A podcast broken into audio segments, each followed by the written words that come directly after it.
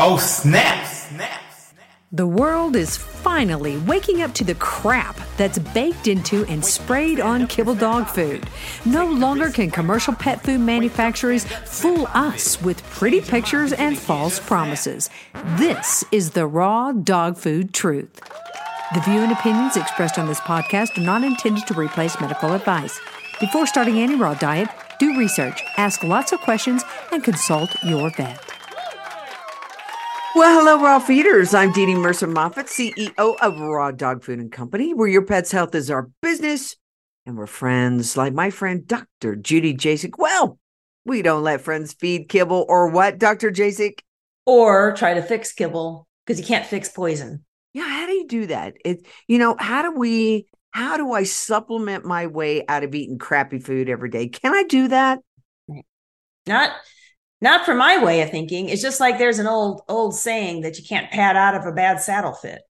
It's, a horse thing, right? Your saddle doesn't fit your horse. Doesn't matter how many saddle pads you put on. It's still gonna give him saddle sores, right? So I kind of always remember that you can't you can't pat, you can't supplement your way out of a bad diet. put it that way.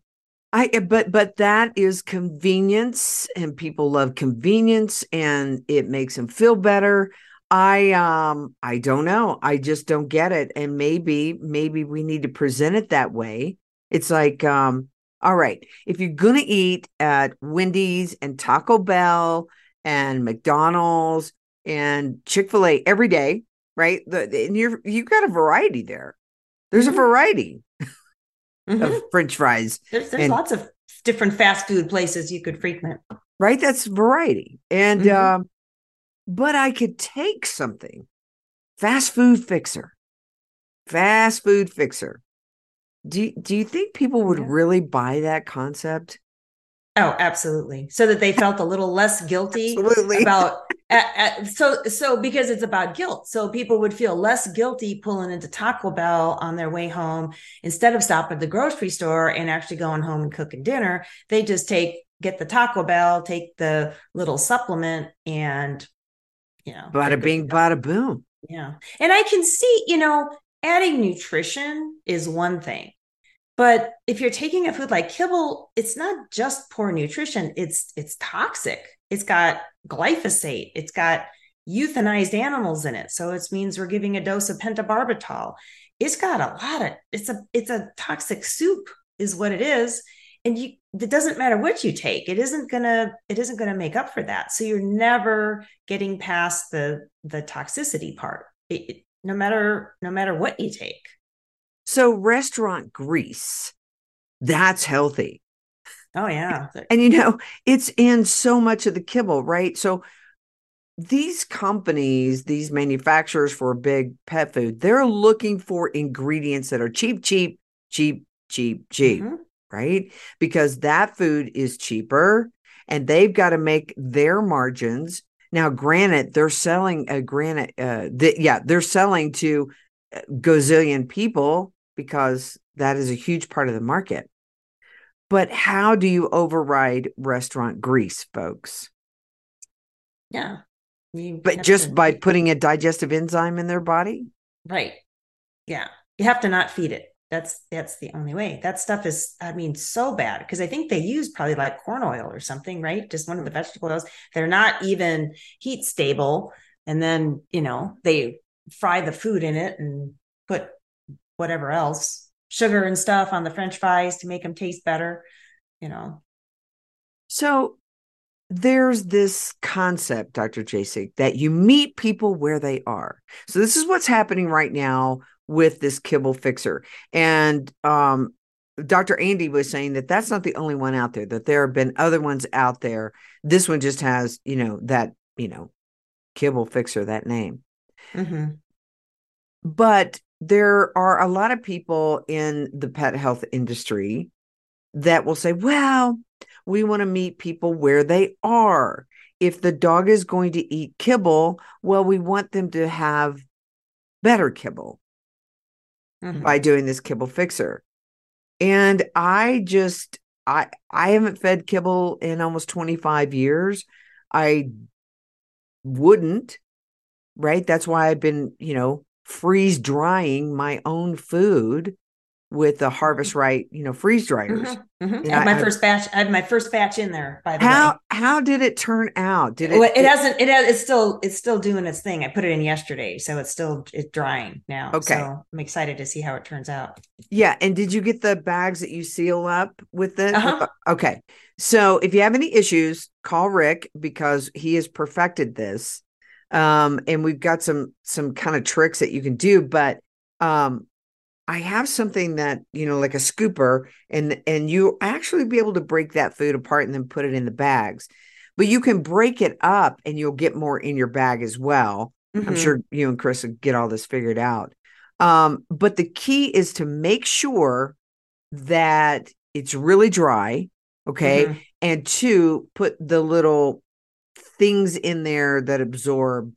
the moisture absorber. Yeah. or- Yeah.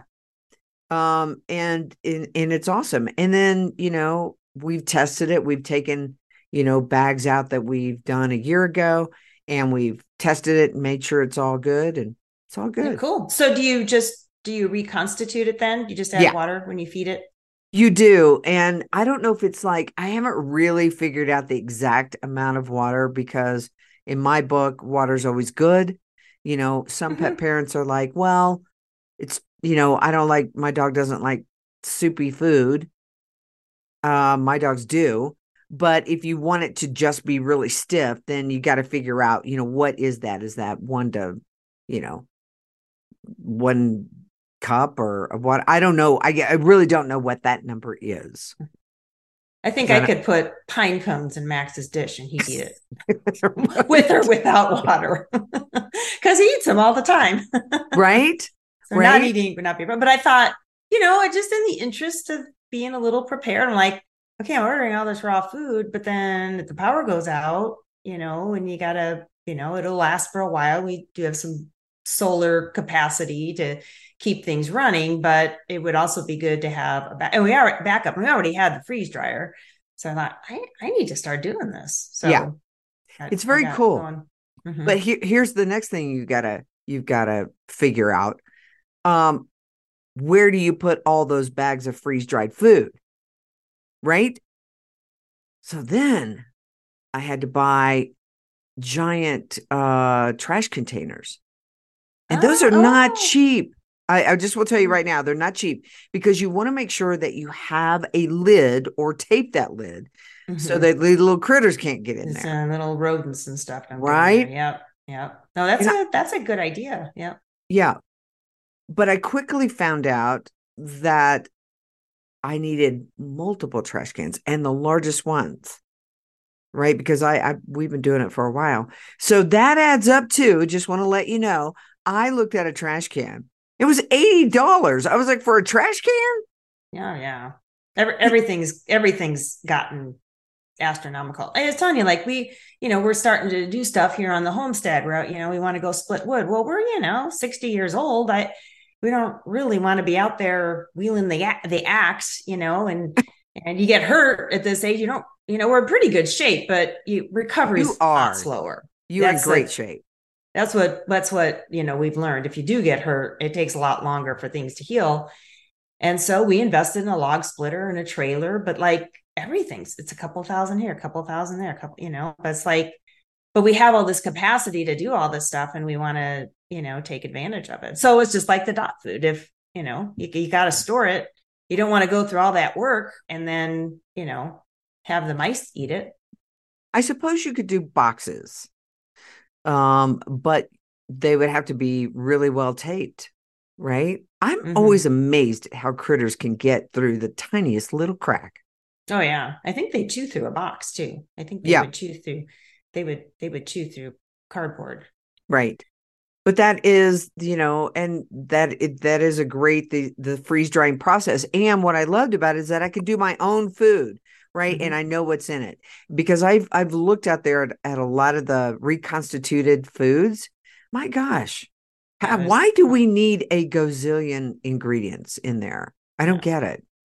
no the the the like commercial um freeze dried foods that I I ended up buying was I would just get like single ingredients. I'd just get some veggies, some meats because I'm like, well, we can put the stuff together. Because if Yeah. you buy the prepared meals, it's yeah, it's garbage. It's like getting a TV dinner or something out of the, you know, the grocery store freezer. They're not, you know, not good. And like you said, they got a tons and tons of different, you know, needless ingredients in there. So yeah, I just feel better, you know, get, you know, doing using our own stuff. And um, we, you know, we had the freeze dryer. So I was like, we gotta get start using this thing. They're not cheap either, as you no. know. the right. freeze dryers, they're in it.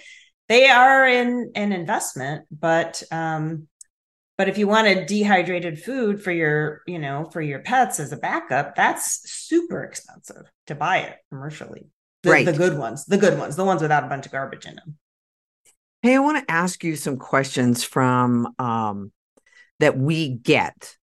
Uh, some are our listeners. Um, we actually got a new customer yesterday. We get a lot of a lot of customers that listen to the podcast, but um, Lorraine, who's out in New York, uh, listens to the podcast and ordered from us yesterday. So thank you, Lorraine. Um, I want to run this question by you, Dr. Jasek, and see what you think. All right. So this is from a customer that said that they um, they have run out of their whatever food they're they're feeding, and they have chatted uh, with some friends, and they want to switch over to our raw. But they have this question.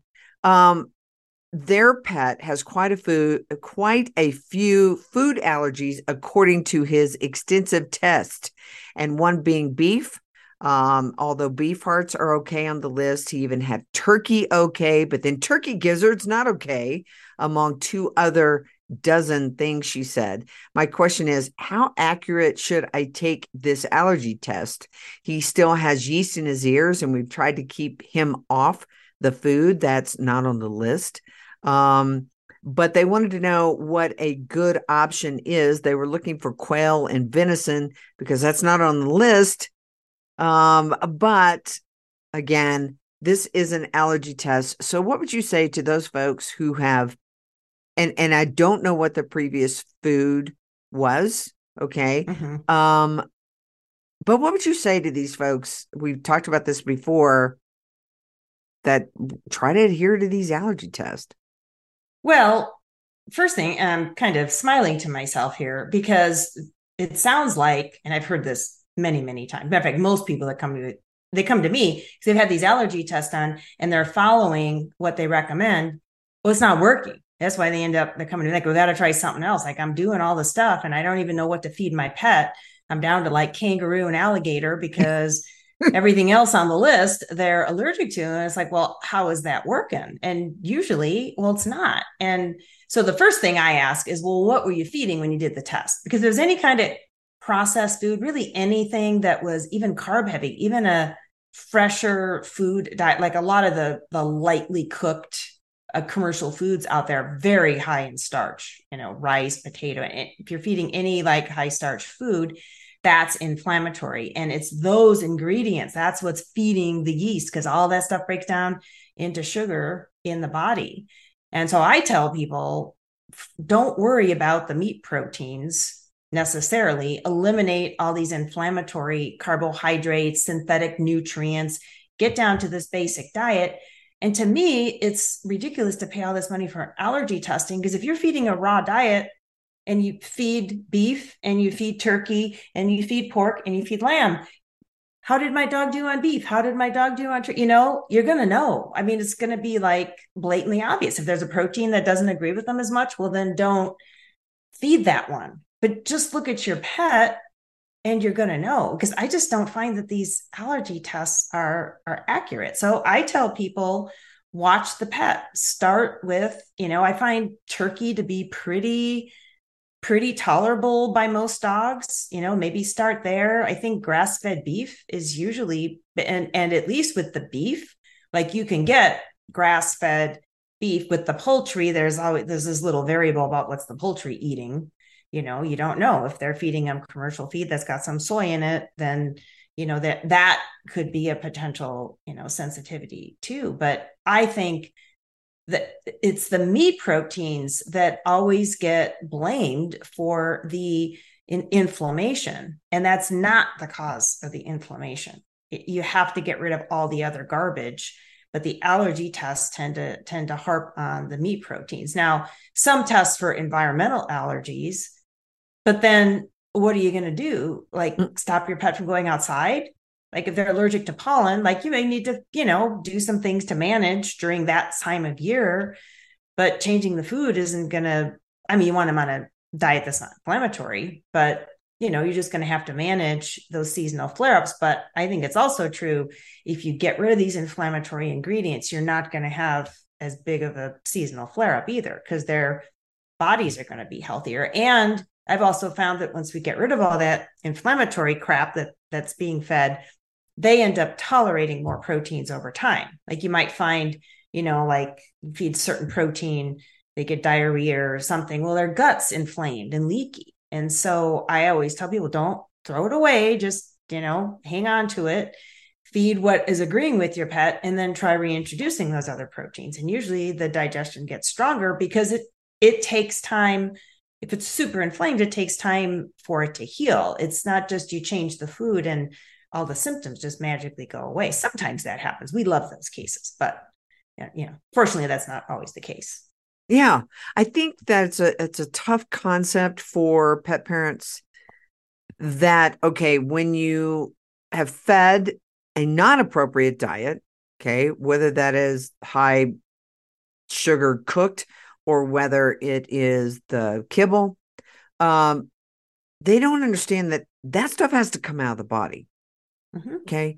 And and and it and then we reach for that thing will stop it. Stop. Stop coughing, stop pooping, stop sneezing, stop whatever you're doing. I want you to stop because it makes me uncomfortable as a pet parent. And and we look at that and say, you know, I need to help my pet. That's that's all pet parents are doing. They're trying to help their pet. The mm-hmm. problem is is that they're not helping the situation.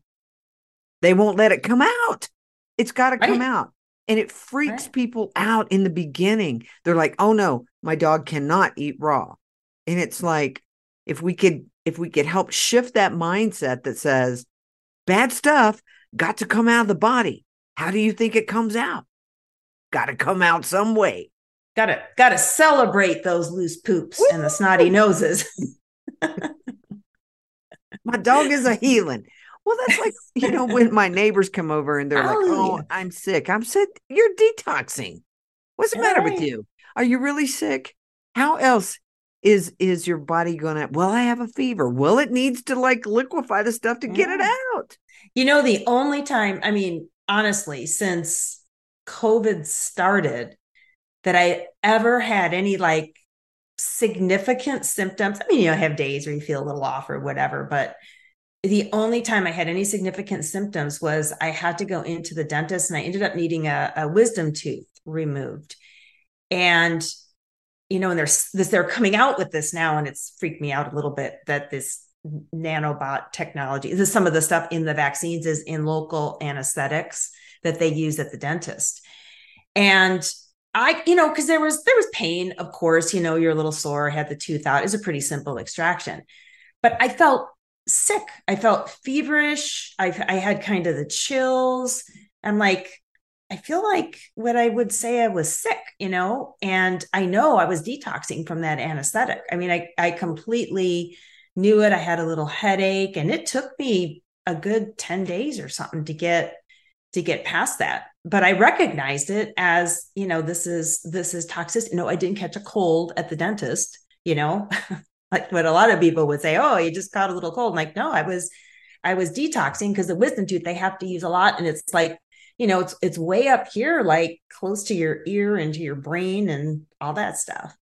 And um, but I like now knowing having this different mindset, I'm like, I'm detoxing, getting all that all that crap out of there. So you just have to, you know, ride out the ride out the process. Right. And so now it's always what did I just do? What was I subjected to? Where have I been that might have had um toxicity in the food or in the water or are they spraying in this area or what's going on? That is the way that I I've started looking at it, right? You know, you, you know, I love um, Dr. Merritt. It, it, you know, tells this little scenario all the time. She says, you know, people think they get sick when they're traveling because she's getting away from the germ theory too. She says, you know, people always think they get sick when they travel on the airplane. She's like, well, so it's real what really happens. So you're getting ready to go somewhere. So say you're going to a meeting or something or a conference and and you stay up late the night before because you're packing, then you got to catch your early flights. You're already behind on your sleep. And then you sit in this airplane that's been sprayed with all these chemicals to disinfect it, and you're rebreathing all those all those chemicals. And then you go and you you're hanging out with your buddies that you haven't seen in 10 years and and you're staying up late at night partying and you get even even less sleep. And then you come home and you don't feel well and you blame it on the guy that coughed next to you on the airplane you know? And you, you sit in the airplane on the way home with all the toxic soup again and then you're like oh well no your body's detoxing. You're eating out. You don't know what you're eating. You may be drinking a little more you know all of that stuff. It's it's all detoxification. Yeah and it's and it's hard for me to explain that to pet parents. And here's here's an example. So barry barry's out in florida okay?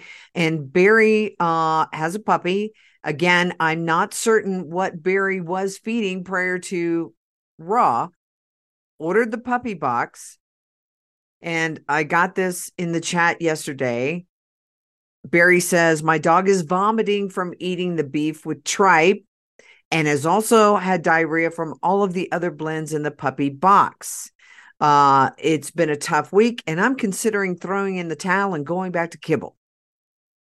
Hmm. Okay. Well, I I don't I something is out of whack with that, Dr. Jasek, because Typically, in that puppy box, you're going to have rabbit and duck.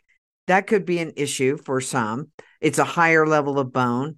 Um, also, the beginner's choice is in there, higher level of bone. And then w- what we try to do in the puppy box, box is give variety, but also give higher and lower bone in that puppy box.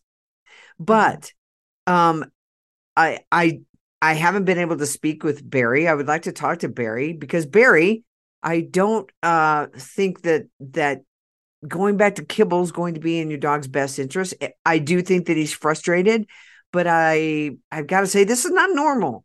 This is not normal.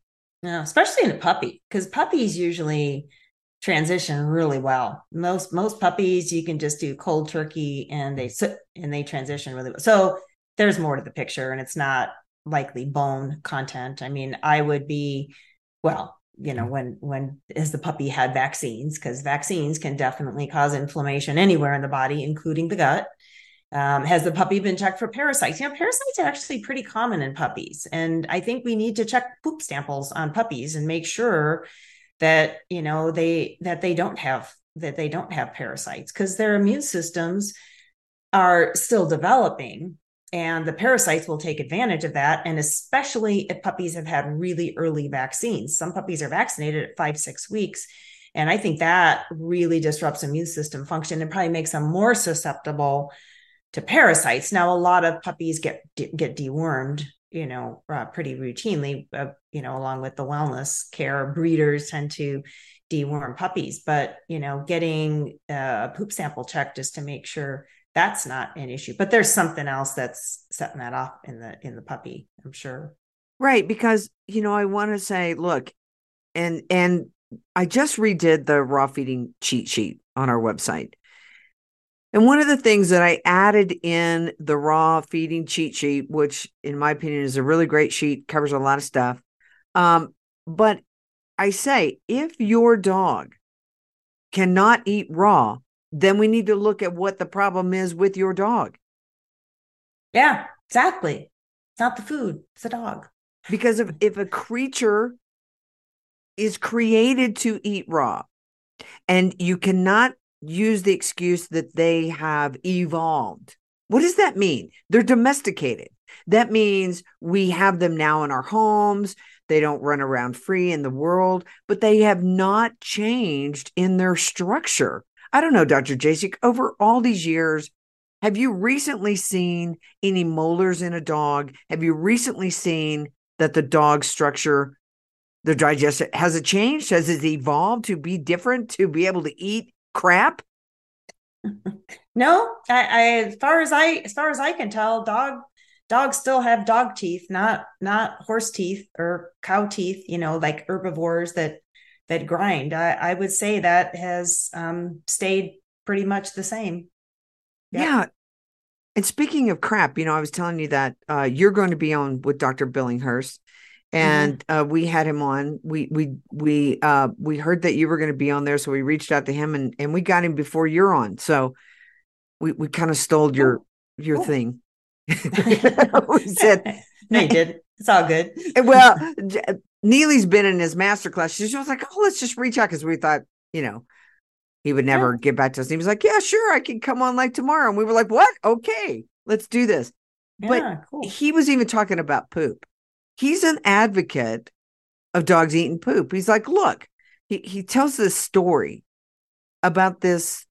The um, I think it was Colts. Maybe it was like, or I can't remember now. I have to go back and listen to it. But he's talking about how this that this farmer was very fastidious, and so every time there was poop, he would clean it up, right? And the the problem was, um, there was no poop to eat. So there were no extra minerals and stuff like that. When he stopped doing that, the animals got better.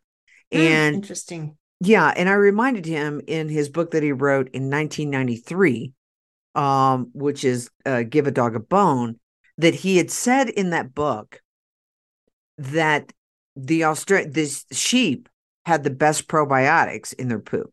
So anyway, I was just throwing that out there that he Yeah. he he's like, I've, yeah, I've, I've I've heard that. I've actually heard of people um it, like in other parts of the world eating camel poop. Like it's supposed to have like great probi like that have diarrhea, like really bad.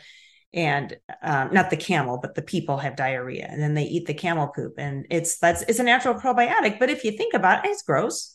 But if you think about it, kind of makes sense. Like, well, that's a natural source of of bacteria there. It's coming right. It's like a fecal transplant. No, just hopefully you don't grow a hump after doing that. or start spitting on people. but the um it would need to be in a capsule for me, Dr. Jasek. If it was on a plate being served up, probably can't do it. But put it in a capsule, I could I could swallow it. yeah, I, I I'd do it. I mean, you know, fundamentally, it's it isn't gonna it isn't gonna hurt you. And there's people, you know, that promote urotherapy, which is drinking your own pee. So Right. Right. Mm. yeah, Don't tell me. not, not going there. no, that's that's a little that's a little much, but you know, Yeah, it is. Hey, uh, another question that we've had this week is people seem to think that you need to manage calories, right? So I've I don't know where this is coming from. Several people this week have said, I think it's going to be really difficult on the raw diet to manage my dog's um weight and calories. I've got one dog that's super active and I've got one dog that isn't. Now, that concept doesn't doesn't uh make sense to me. Uh, but I would like to ask you that question. What would you say to somebody that said, I think it's going to be really hard to manage my dog's weight on the raw diet? So, how would you manage the weight on the raw diet? Well, I don't do, you know, we and we've talked about this before. I don't do the calorie thing because don't I, mean, I guess I have found like, and part of that is my own personal experience for myself. I used to be a calorie counter. I was watching my weight, and man, I mean, I wouldn't eat. I mean, I've gone through part times in my life where like I wouldn't eat a calorie over. I mean, I I check the calorie content on on everything, but I had more problems maintaining my weight and I didn't feel as good, didn't feel have as good energy. But when I changed what I was eating and I went more basically ketogenic, Mhm. um, got rid of all the carbs, increased the fat, um, and I concentrated more on what I was eating, not counting calories. I don't ever count calories anymore. It's just certain things I eat. And then once I got on this healthier diet, my body kind of tells me. And I eat sugar, I feel like crap. So I don't even really crave it every now and then. But then I eat it and then I feel like crap. Go, oh yeah, that's why I don't eat that anymore.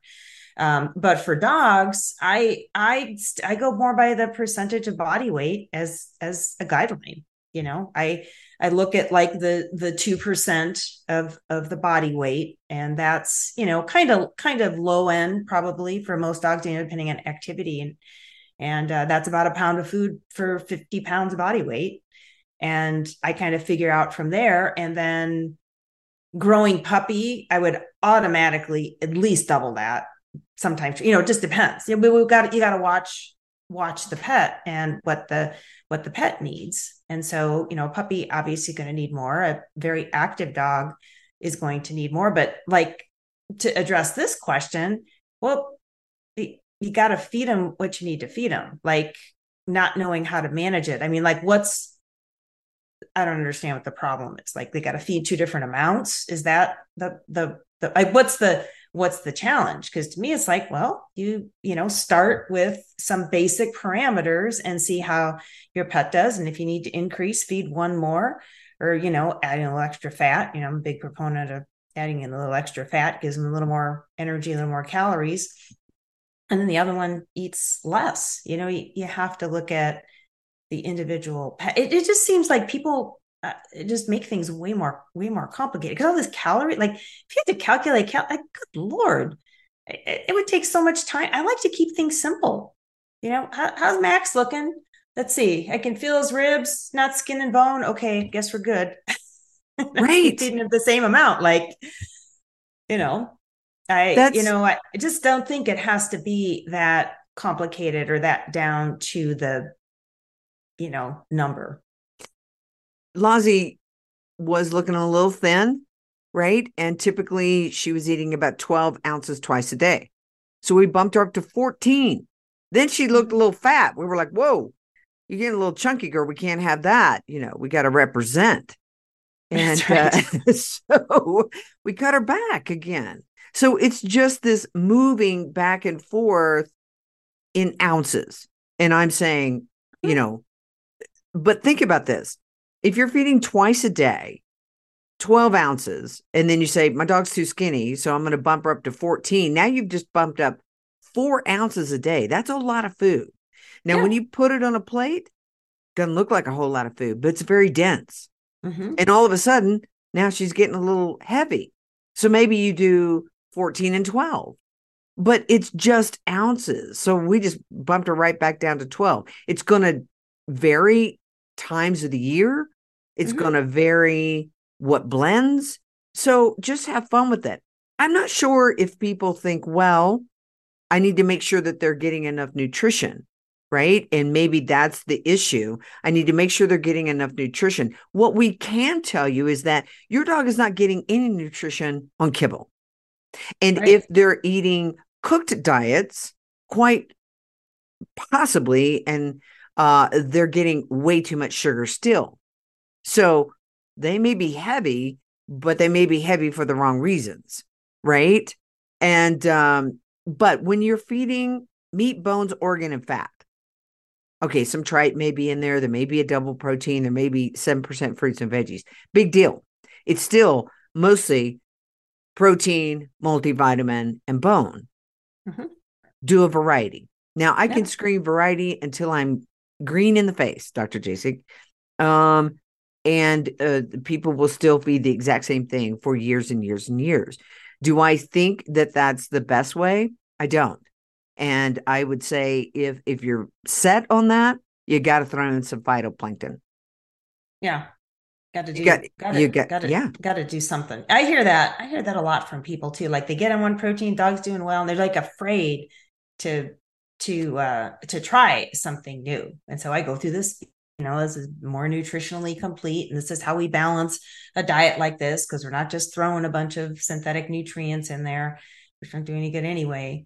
Um, so I'll tell people try just a little bit. You know, um, just you don't have to go to a whole meal of a new protein, but just you know add in a little bit, and then with the hope that well nothing bad happens, so then they'll try a little more, and then maybe you know try try a meal. But you know dogs are natural scavengers, and you know it goes back to like you were saying before about the raw. dog cannot transition to raw, something's going on with the dog. If a dog cannot just handle all these different proteins, I mean I you know I, I out stuff and Max gets whatever's thought out. I might throw in some tripe and started throwing in some sardine. And it's just like whatever I kind of, you know, feel like. I mean, I have basic parameters. I add in a little extra organ and, you know, he gets different stuff every meal, you know, in addition to the mice and the toads and the everything else that he Bats. that he finds outside bats. I mean, you know, talk about like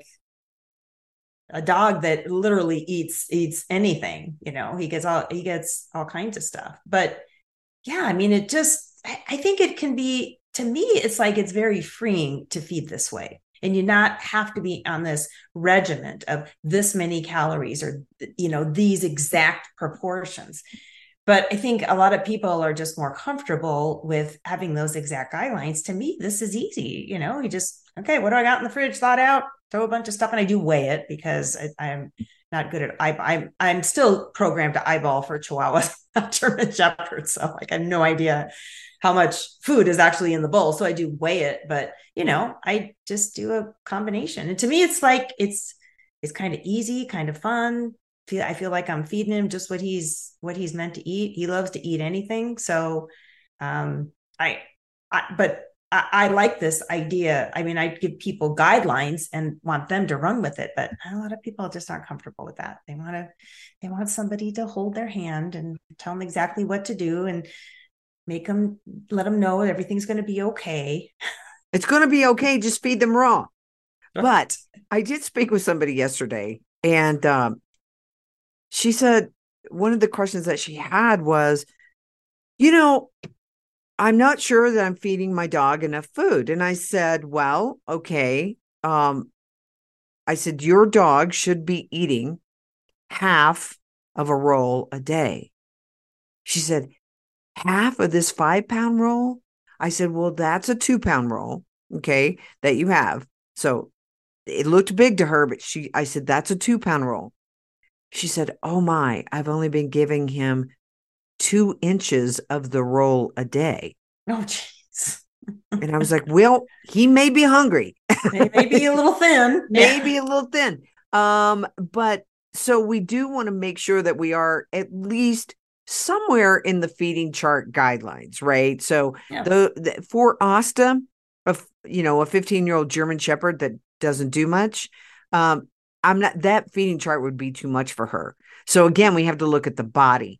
But you guys make sure one of the biggest things that we go back to, and one of the questions that we always ask when a dog is either not eating the food or starving, either way, we're like, where are we in in Mhm. via the chart, right? Because if I have a dog that like it's got these ribs and hip bones are showing and they're eating 3% of their body fat, well, then we know we probably got another issue going on, Mhm. right? Something's going on Mhm. um, or vice versa.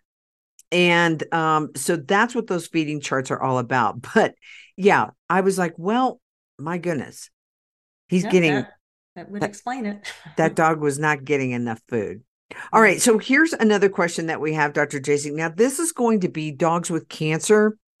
Dogs with cancer, um, a lot of times are are going to their appetite's going to be messed up, right? Because they may be on different medication, different different herbs. Um, and so uh, this particular customer was saying um, that this dog is refusing breakfast. Okay, doesn't want to eat until around 10 30 a.m. Um, this dog does have Addison's disease. Okay.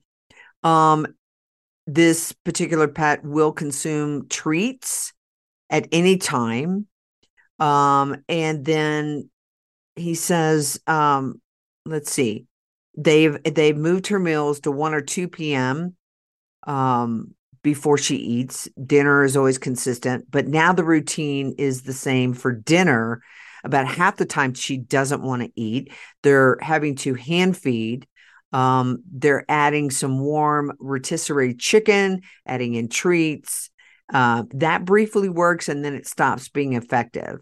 Um, he does say that she's got great energy, loves her treats, maintaining her weight, but getting harder and harder to get her the raw. And he said, Look, I don't want to go back to kibble, um, but I would like for her to start loving her food again. So what's you know, what's the suggestion to get her to to start eating the raw? What would you say? Well, I'd I'd ask some questions. As you know, I like to ask questions. first of all, are you putting, you know, I, um, I, this is a mutual client, so I know that they have some herbs and things. Are you putting herbs and supplements in the food? Because sometimes dogs get just get sick of the, the additions, and you then I recommend either you have a, a special thing that you know they love, um, especially if it's real. Like say a dog just loves tripe. Well, you just make these little mini meals of tripe and you put the stuff in there and you let them eat that and then leave the rest of their meal alone. Or you can put them in capsules. It's a little bit labor intensive, but you can any powders you can put in capsules, or I know products that we recommend oftentimes you can get in capsules. So then you could hide those in treats. So make sure there's not extra stuff in um, in the food. I, and I ask about the weight because when people say, "Well, my dog's not eating," if they're the same or heavier. I've had people come to me say their dog's not eating, but they've gained weight. I'm like, well, they're surely eating something.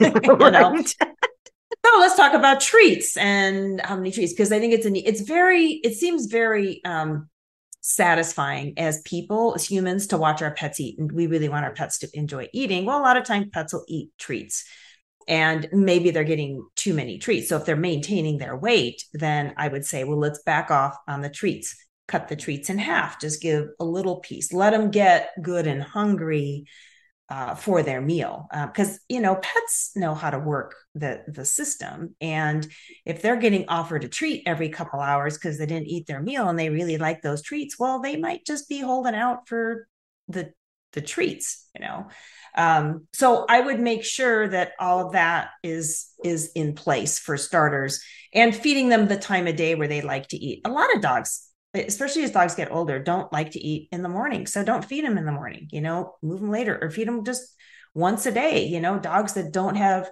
high metabolic demands, maybe they would do better just eating once a day, and that allows the gut some time to kind of rest uh, in between.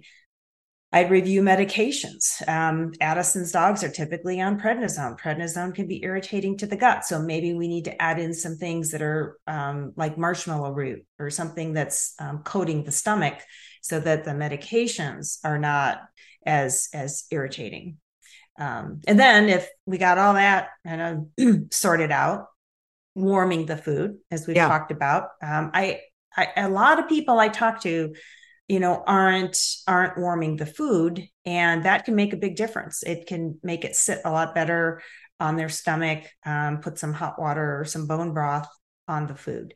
And there's just some cancer patients that just that don't eat well. It is truly the appetite. So we've done all these things addressed all these things and they just sometimes they want to eat and sometimes they don't. So then we need to keep it interesting lots and lots of variety. So cancer patients will have days they feel good and days they feel not so good. And if they, whatever they eat on the days they don't feel good, sometimes they associate with that with the food. Cause I see this a lot. Like they'll offer something new and they'll eat it great for a couple days and then they'll never touch it again. So you have to keep changing it up, keep offering um, new variety. If there's something high value that they really like, then you know you can add that in as a um, like a smell enhancer. I mean, I think dogs are really drawn to a certain odor. So if they like fish or something, you know, then make sure there's a little of something that smells like fish in there to kind of entice them. But but variety is really, really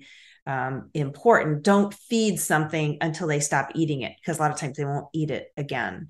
You know, change it up before they stop eating it. Then you've got several things that that you can offer. Yeah, and you know the way that I warm up food because I do. I warm it up for both my Germans. Is I have a tea kettle, right? I have my structured water that I pour in the tea kettle. So it's good water. It's not filled very high. And then I turn it on the gas stove while I am measuring out the food. It only takes a few minutes for that water to really heat up. Then I take the, the tea kettle and I pour it over the food Okay. And then I smash the food down and I mix it in with that warm water. And then I take my fingers and I feel it. Some people are like, oh, that's gross. But I do. I want to make sure that there's no hot water before I put it down for my, you know, dogs to eat. Very seldom is there going to be very hot because that food is cold. And so Mhm. even with that hot water coming on it, right? Uh, hot water getting on it, uh, then That was weird.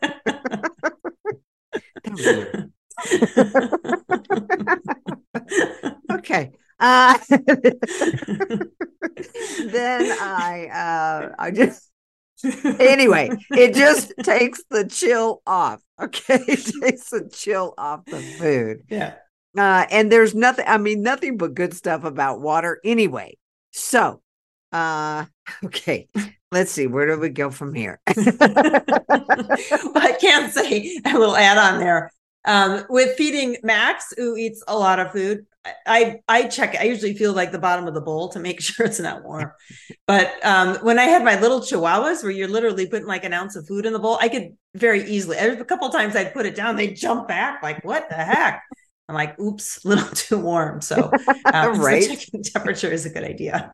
yeah but that's the way i do it and it really guys it doesn't take that long it, just doesn't i mean uh, how long does it take you to feed max seriously from the time that you walk in the kitchen all right to pulling out the bowl to ma- i mean how long till he's you've you've started and finished couple two two minutes maybe at the most i mean maybe 60 se- i don't know because i have the stuff in the fridge i just take it out put in the bowl. I do the same thing. We have a, an electric hot water heater stainless steel thing that you just plug in. And so i put the water in there and and get that heating and i get the scale out put the stuff in the bowl pour the water on. I mean maybe two minutes like at the most. And then another 30 seconds to wash the bowl when he's done you know. He's pretty that bowl doesn't even look dirty when he's done, though. He licks it clean. right. Every last little speck. Lozzie holds her bowl with her foot and she's like, and then she has this. She knows that she's not supposed to go towards Asta's bowl, right? But she's Mhm. like sitting, waiting. And and when Asta takes one step back, she's like, I'm in. And uh, she licks Asta's bowl. But here's what I do. I have a I have a squirt bottle of hydrogen peroxide. Uh huh. So what I do is every time that they stop, you know, that they're done, I take the bowl and I rinse it out with hot water and then I squirt it uh really ha- with hydrogen peroxide, let it sit, you know, and then I'll rinse that out. So I do That's a that. good idea. Yeah, it's super easy. And I use it on my counters as well. Um, so wherever I, you know, uh, prepared the food, I just squirt it down with hydrogen peroxide. Yeah. It's super easy. Yeah. It's it's it's not hard. It's not hard. Now when people say they want to put their own meals together, I say, you know, that's a lot of work. You got to shop for all the stuff and then you got to figure out what proportions and I I think that's a tremendous amount of work and it's it doesn't save you money. There's just no way you can go and source really good quality ingredients for less than what you guys charge for your food. I there's just no way. And then where are you going to find spleen and lung and probably kidney? Like where are you going to source all this variety of organs? Like you, you just can't do it. So I I really discourage people from trying to do this uh, on their own because I I also see a lot of mistakes made where you know pets are not getting good nutrition because it can't just be hamburger and, and a few veggies and you know call it good because it's hard to source these other animal products like the bone and the organ so i i don't ever recommend that but yeah this doesn't this doesn't take a lot of time it's super simple You know, obviously, because we're packing food, right, for customers, uh, and we do that over and over and over again. And and my team, and especially Brian, will say, you know, they get to know the what customers are feeding. Mhm. And it just, I was in the warehouse yesterday, and Brian said, I just don't understand what is going on with when people order the coarse ground beef. Okay, the coarse ground beef with bone has no organs in it. He's like, I never see them add organs to their to their blends. He said, however, I see a lot of people adding organs to the PMRs, and the PMRs are going to have heart plus 15% organ in it.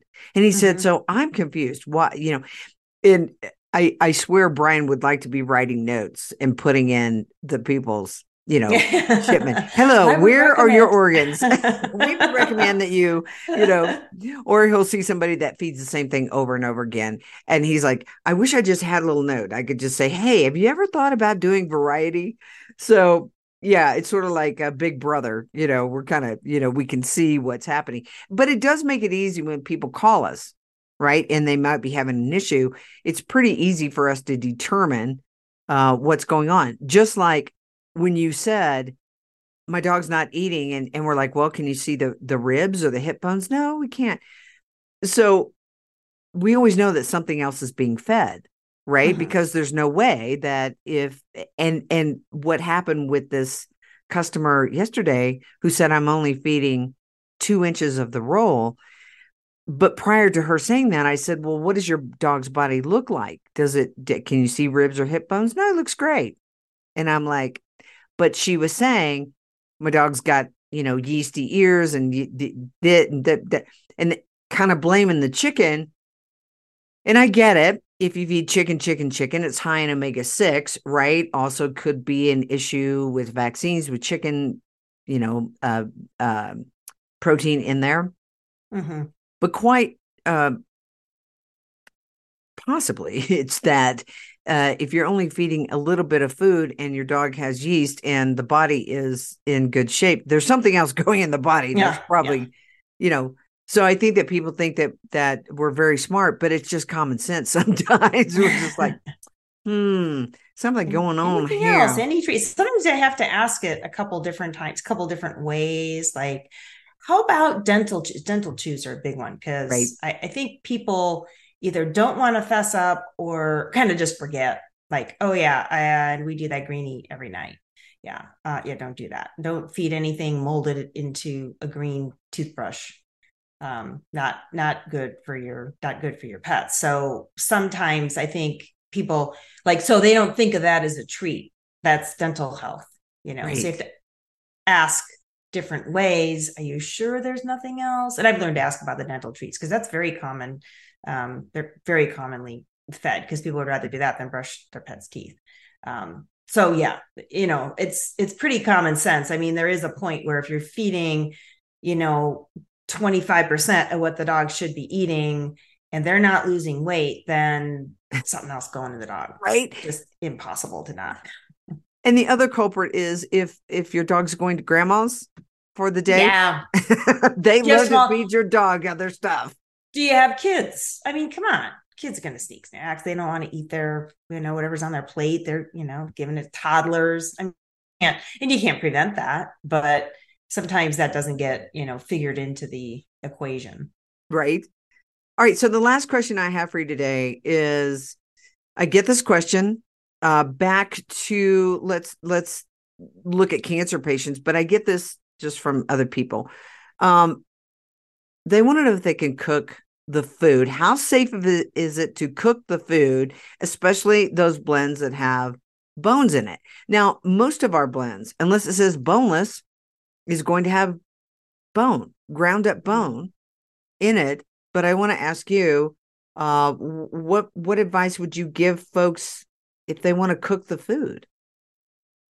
Well, I don't. I tell people no, no cooked bone ever, but you know, hard cooked. But there's a, there's this intermediate. So the first thing I ask is, well, are you warming the food? Well, and I guess the first thing I'd ask is, why do you want to be cooking the food? Right, I mean, usually it's because right. the, the either it's because the pet isn't eating it, or because the people are a little weirded out by feeding raw, or they feel like it's not safe, or they have somebody immunocompromised in the home, or they have small children, or their doctor told them whatever the reason is that that is it a safety factor? So kind of figure out what's the reason why they want to cook the food. If it's because the dog isn't eating it well you know a lot of times warming it will just make all the difference in the world. And in that hot water will sometimes even just change the color of the meat just a, just a Right. little bit but you're not hard cooking the bone doing that. Um, and if people just insist that they have to do cooked then i would say go with a boneless blend. And um, at least that would have the organs in but then you have to supplement the the minerals with a you know mineral mineral you know a, a powdered mineral supplement of some sort. Yeah, it's it's that that's exactly uh what I'm always looking at is why, why, why are we cooking it? And and so the question was, well, uh, my my dog has gastrointestinal lymphoma.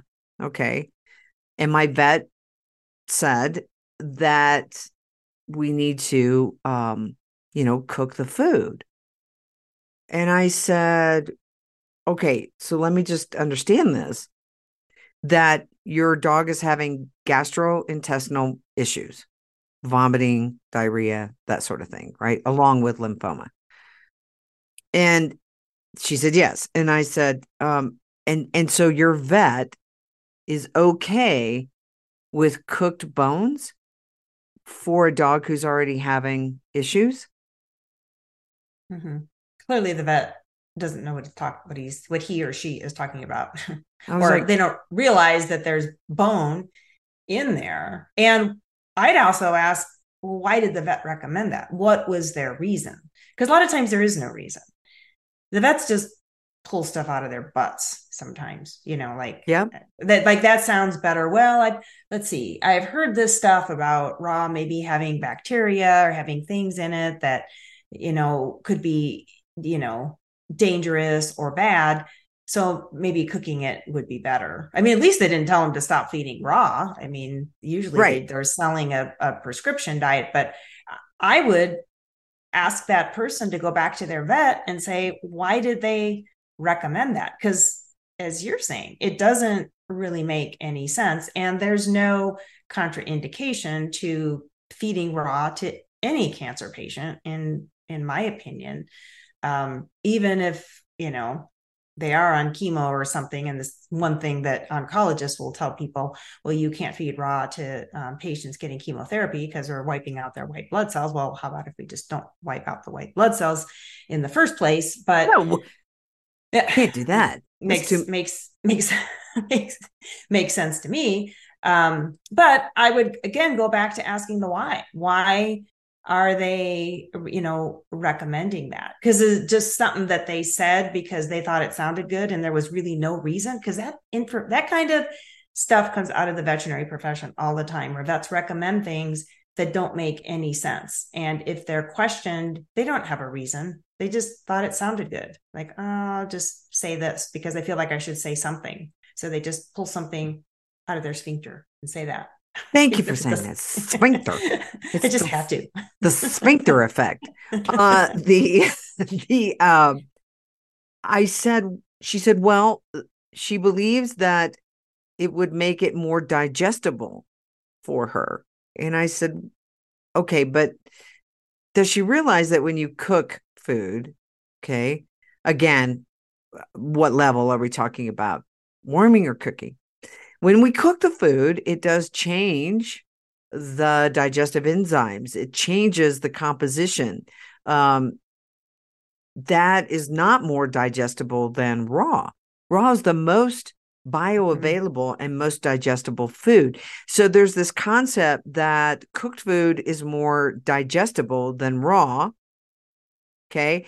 And the other thing is if we're having loose poops and we're we're going to cook it and we're going to cook a boneless blend, a boneless blend, mm-hmm. we're probably going to have even looser poops. Right. Because there's so, no bone in it. Right. Uh, I was just like, this is all a little bit backwards. And I think that there's part of the conversation that's missing. Mm-hmm. Right. Um, so I don't know what, what is, why is it called gastrointestinal lymphoma other than just lymphoma? Because that's where it's that's where it's it's growing in the body or that's where it's affecting the body. Lymphoma can affect anywhere in the body. I mean it yeah it causes the lymph nodes like the peripheral lymph nodes to enlarge but um, it can also be completely internal just affect the internal organs especially the spleen liver or see spleen and liver enlargement sometimes um, and if it's it can actually because there's a lot of lymphatic tissue you know eh, you hear it said that the, the, a lot of the immune system is in the uh, gastrointestinal tract. Well there's a lot of the um, lymphocytes in there and so lymphoma can affect that and so the intestines just are sort of perpetually inflamed. So it's very inflamed. So we want a food that's not inflammatory. Well what's less inflammatory than a raw diet? Like nothing. Like you said, you just start to cook it. You start to denature proteins um, and and make it you know for a dog make it make it harder to to digest so i mean even even with a, a case like that and those are tough because mm-hmm. they don't feel good they don't want to eat they sometimes have chronic vomiting and diarrhea so it's tricky but i take the approach not of changing the diet but of adding in uh, more support maybe that's a pet that would benefit from some additional enzymes you know but but the key is and then there's i have chinese herbal blends that i use that are designed to help stimulate proper digestion. That's what warming the food does too. It it helps um, get that get the gastric the, the acid and everything being produced in the stomach cold. When cold hits the stomach, it actually kind of shuts down some of that acid production. That it's not natural. You know, think again about pets out in the wild. There, that elk in sitting in the refrigerator when they when the wolves take it down. You know, it's a body temperature or it's at whatever the ambient temperature is so when that when something warm hits the stomach, it actually stimulates that that digestion. So I try to support normal digestion as as much as possible and support the gut and support because I I I always take the approach of we have to we have to have the gut working optimally. If I start working with a cancer patient, I don't care where the cancer is and that pet isn't eating or has diarrhea or we've got, you know, gastrointestinal signs, we start there. And that's what I tell people. We got to get that gut healthy. We got to get them eating because we're not going to accomplish anything by just going after the cancer if we don't have the gut healthy. And so we you have to support um, you have to support the gut health. But most people don't think about it that way. They think, well, we just need to change change the diet. But no, we need to sometimes sometimes the body needs a little help especially if you have a intestinal type of cancer yeah i i would imagine that that would be very hard because what else are you going to feed and for any dog you know when we look at it any dog that is compromised in any way it's like what else would you feed but raw it, it from the way i look at it right because you can't do highly processed foods right? We're just further assaulting the body. You can't do, I mean, you could do, I guess, cooked foods, but then you have to add in stuff to give it some sort of nutritional value. So the way that I look at it is why what else are you going to feed a dog that has cancer, that has Addison's, that has uh, lymphoma? It, it's really tough. Um, and i i don't know where that line comes dr jasek where you say well just give them anything this is what the traditional human side says for people mm-hmm. who have cancer eat anything you want just to gain weight yeah and it's like but isn't that counterintuitive to i'm going through chemo right to kill the cancer cells but eat anything i want so that i can gain weight that feeds the cancer cells what the heck right. Right, right. And it's usually all sugary stuff. Yeah, milk milkshakes and cake and ice cream and anything super high in calories because they're just thinking about the weight part. But yeah, not not healthy nutrition. Yeah. I mean, I, I, I do some, I mean, sometimes it can be really challenging to get cancer patients to eat. And I will sometimes tell people just keep them interested in food um, mm-hmm. because they do they make these associations like they eat something on a day they don't feel good they don't want to eat that again because they just remember not feeling good and that's a real challenge but i tell people but stick with animal products. If right. for some reason now this is not a, a general recommendation but we get desperate sometimes um, these rotisserie chickens that you can go and buy at the store for some reason dogs tend to really like those. Um, so just do a couple meals with that. Just sure. just keep them interested because we have to keep them interested in eating because they lose interest in food they're going to die you know we have to keep them eating and then you know you start working back in some of you know some of the other foods but these are in the toughest of the of the cancer cases these are not you know average recommendations or a place where um, or I would start. But sometimes, you know, we do have to make concessions. But for God's sake, don't go back to the kibble or the overly you know processed foods i i just don't ever recommend that even if they'll eat it and sometimes they will like they Sure. won't i mean I've, I've had clients that i really believe that they if they cook anything they're up in the wee hours in the morning trying to figure out what their what their pet will eat and like yeah but they'll eat kibble but eh, i don't go there You're better off you know continuing to try or try the variety or try something else Yeah. Yeah, it's tough. And we and we do feel for those pet parents. It it gets hard. Gets really hard at the end stages for sure. Yeah. And that is usually end stage. You know, we can't keep a patient eating. Um, we're, we're usually getting end stage. We're, we're starting to get to get to hospice. And then, you know, there is a point where you say, okay, go buy them rotisserie chicken, but that's not something I would recommend for and otherwise, you know, healthy pet or even in early stages of cancer, most pets will continue to eat quite well until they get closer to the end. Yeah. Yeah. Well, you can work with Dr. Judy Jasek. It's super simple. You just go over to ahavet.com, ahavet.com. Her team will get with you um, and you can see if you're a fit, right? Well, we're Mhm. going to see if you're a fit for Dr. Jasek because uh, today she is on the holistic path. And if you want to go holistic, then Dr. Jasek is your gal, hardcore hardcore hardcore holistic right? not just not just dipping the toe in the holistic hardcore holistic Uh, holistic all- HCH, hardcore holistic. right? Because I mean, seriously, uh, it is uh beating your head against the wall, right? And and nobody wants to feel like they're a failure. And so, uh, you know, it's like let's let's don't go down that path of doing this and doing it gets so confusing and it gets really expensive if you're doing both sides. yeah. I can't. And I, it- how's that and it's not good and it's not good for the pets you know like i'm looking at you know what's what's best for the pets and i think my frustration is like well i can't help pets if on this end if they're being poisoned on this end with diet or drugs or you know things like that. So i, I really want to work with people that are interested in going holistic all the way. And um you know that's that's how i'm angling the practice. It is just like you said it's so frustrating because you just can't really help help the pets. And that's what i'm in this for you know? I'm not in it to i mean you know we're all we're all in we're all in business but we're not we're not becoming wealthy doing this you know i want to i want to help the pets and i just get frustrated um when I, for example i was talking to a client last week you know, um, her, her frustrated because her dog's itchy skin had. I've been working with this client for years. Frustrated, dog's itchy skin flared up. Well, what's been going? on? I didn't talk to her a few months. What's been going on? Well, let's see. We had a lepto vaccine in July.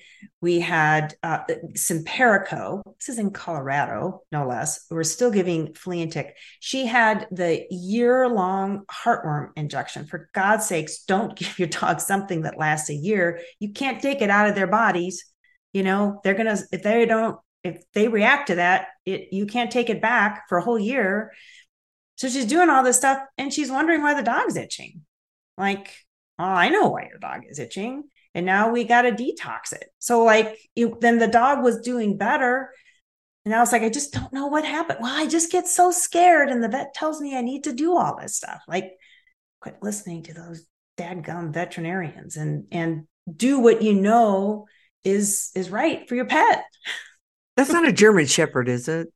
That you're No. talking. Okay, because I know a German Shepherd just like that. I'm like, oh yes, I know. Um, the itching thing, guys, think about it. Like what you said earlier, Dr. Jasek.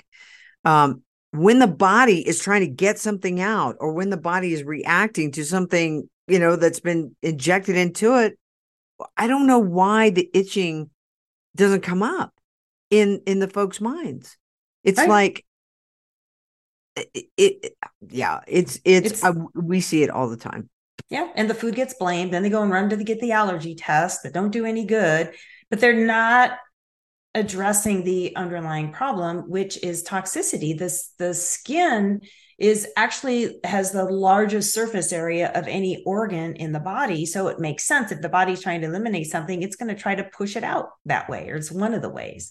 Um, they might try to poop it out, but they can also try to detox through the skin. And then that translates into skin inflammation. And then the conventional methods are well, you do the Cytopoint or the Apoquel and just suppress the symptoms. And then in a few years on down the road, you, you'll be treating cancer. Um, so you got to let that process happen, but support the body. So then the, in a case like this, then we change gears. We're doing more detoxification. We're helping to support the liver um, while trying to keep the dog, you know, dog comfortable. But it's it's then becomes a whole different thing, and you know that the dog was doing better. And you know, I, I really think some dogs just get to the point that you can't improve it. You've messed up their body so much and so many times that sometimes they it's just really hard to get that itchy skin to under control. Yeah, I mean, I look at these dogs with all of these skin tags the itchy skin, the chronic inflammation. And then, you know, I look at the other dogs. There are other dogs that are 15, you know, 14, 15, don't have any skin tags, don't have any allergies. And you have to say, what is the difference? What is the the absolute difference in these in these dogs? And you could look at people the same way.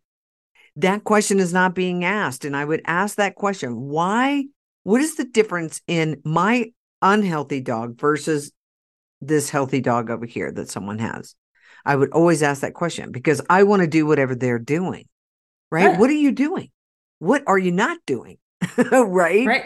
Right. Because that's what I want. Sometimes it's more about doing doing fewer things. Don't put the don't put the chemicals in their body and of course the of course the diet is important but as you know we ha- we work with a lot of people that have done the diet change and we still have itchy skin. Right. And so what's going on there? Well what's the vaccine history? In a lot of itchy skin cases i work with the dogs have already been on multiple courses of apoquel. And those are tough. I mean you got months of work to um, to get that skin calmed down and get the immune system straightened out and um, we need to get that webinar out there on itchy skin. Absolutely. Absolutely. I can remember this reminds me of I, I remember um, a customer was so angry with me. And he said, you know, you just can't admit that it could be your food. He said, but you just want to blame Western medicine. You want to blame the antibiotics. You want to blame the vaccines. You know, you want to blame that. And I said, absolutely because it doesn't make sense. You got it. you you you you're on to me.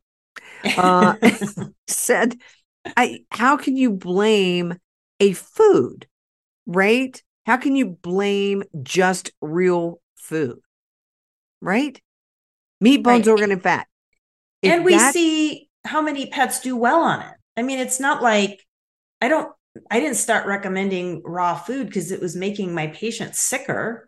I started recommending it because I'm like, wow, look at this. They are so healthy. And then I had people coming in. And when I first started learning more about raw, I was attracting clients that fed raw because I wasn't beating them up and I was learning from them like uh, how, you know, how are you feeding? Tell me what you're doing, you know? So I started learning more and more about it um, that way. But the bottom line is the pets were doing fantastic. And yeah, we have, you know, some cases that need some more work, but the majority of the time, pets just do a 180. And I mean, I hear that all the time. You know, we probably don't talk about that enough because we're always talking about the problem cases, but you know, most people will say, Oh my God, my dog has never loved eating so much.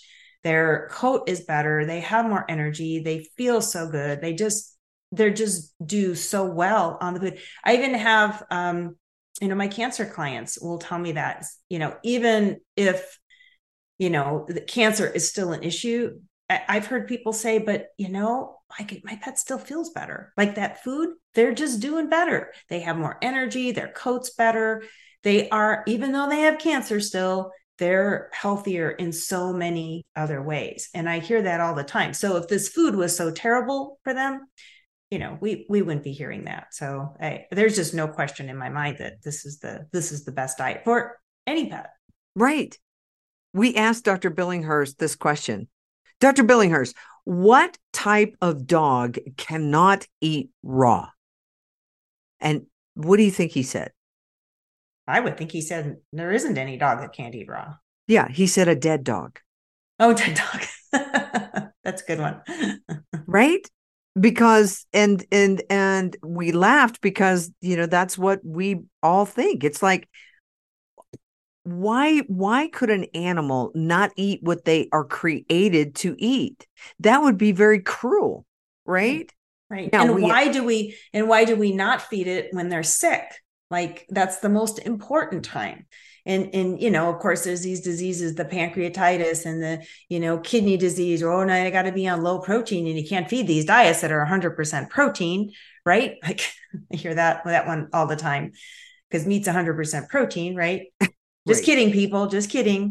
That's just that's just the that's just the narrative out there that that i hear but it's a species appropriate protein. So if your pet is having organ dysfunction or has pancreatitis or um, you know cancer or anything. It's the most important time to be feeding raw not the time you got to be thinking well what if there's bacteria in it? You know if it's if it's a good quality product then you you know you're, you're going to be fine and it's exactly what your pet needs to eat. There is no I, I can't think of any disease condition where i wouldn't I, I, wouldn't recommend raw I've, I've seen so many dogs that have come in with a history quote unquote history of pancreatitis which i think is bogus these days in a lot of cases. Mm-hmm. Um, a dog vomits a couple times. Oh, they got pancreatitis. Got to be on a low fat diet for you know for the rest of her life. I've taken so many of those dogs and put them on raw food, and they've just done great. And we right. got rid of the cause, which the cause are the processed carbohydrates, the other crap in the commercial diet the pet was eating. That's what was causing the pancreatitis. I don't even think it's the fat if it's healthy fat, you know, not your vegetable oil, your toxic fats in the um, that are in the kibble diets. Um, I don't think the fat's even an issue. It's it's the processed carbs and the in the vaccines and all the other medications.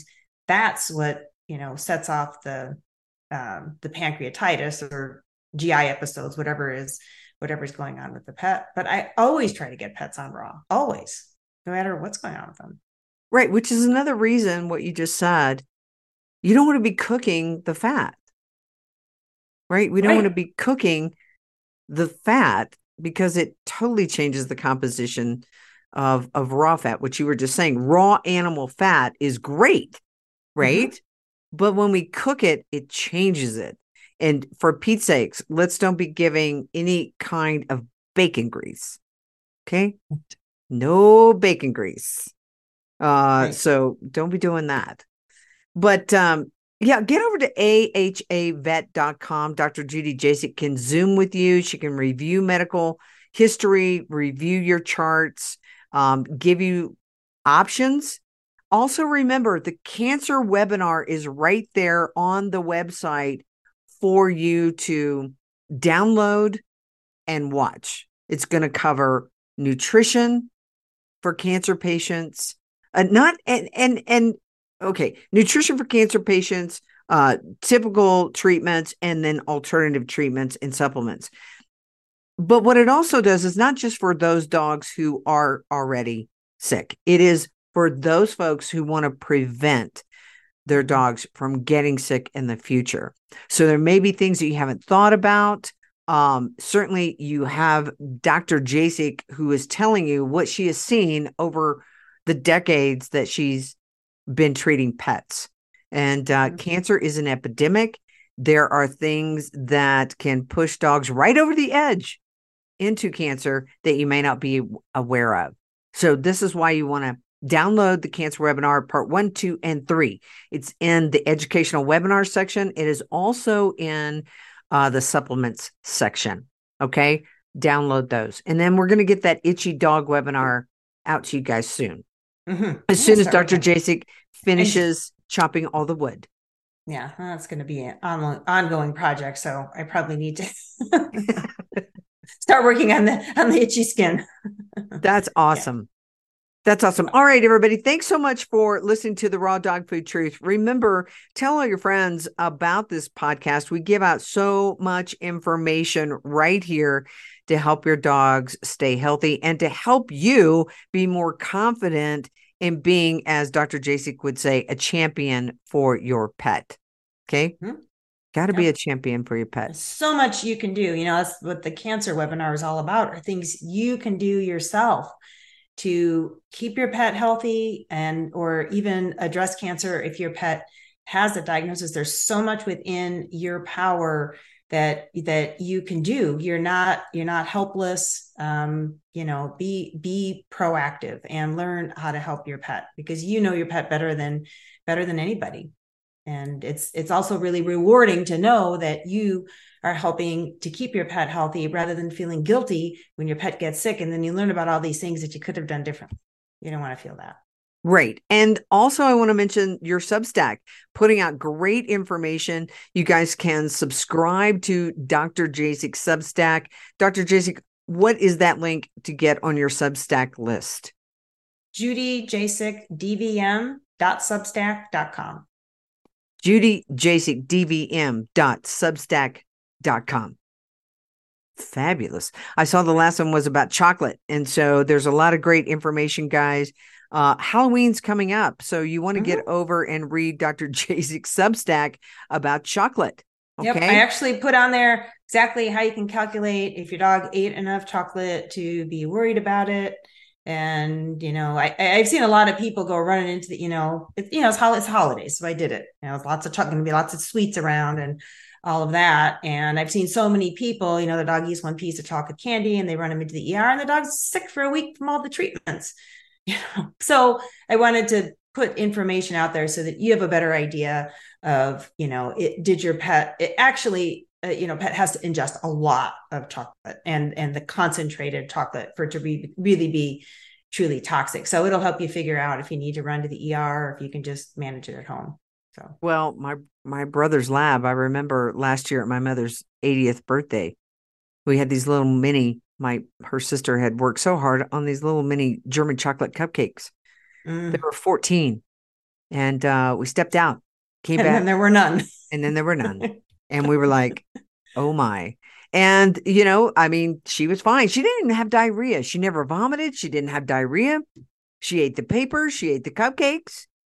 Yeah. My aunt was a little prob- upset, but we were excited that she wasn't, you know, falling over. probably the- enough other stuff if there was flour and sugar and stuff in there it dilutes out the chocolate quite a bit yeah, there there must have been because she was perfectly fine. Uh, but anyway, okay, everybody, get over to rawdogfoodandcompany.com. Get your dog on a species appropriate diet. You got to get them off the kibble, get them off the high sugary cooked foods. Um, we have so many different blends. We can figure out uh, what your pup gets jazzed about. Okay, so uh, don't go back to the kibble. Um, what was his name? I forgot. Uh the guy who's going to go back to kibble.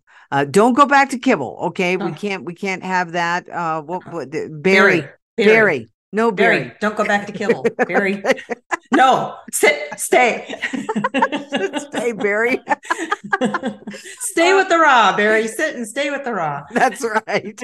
All right everybody. We'll see you soon. Get over to rawdogfoodandcompany.com where your pet's health is our business and what dr jasek friends don't let friends. Feed kibble or fix kibble. That's right. We'll see you soon. Bye bye everybody. Oh, snap! Find out how you can start your dog on the road to health and longevity. Go to rawdogfoodandcompany.com, where friends don't let friends feed kibble and where your pet's health is our business. Just snap!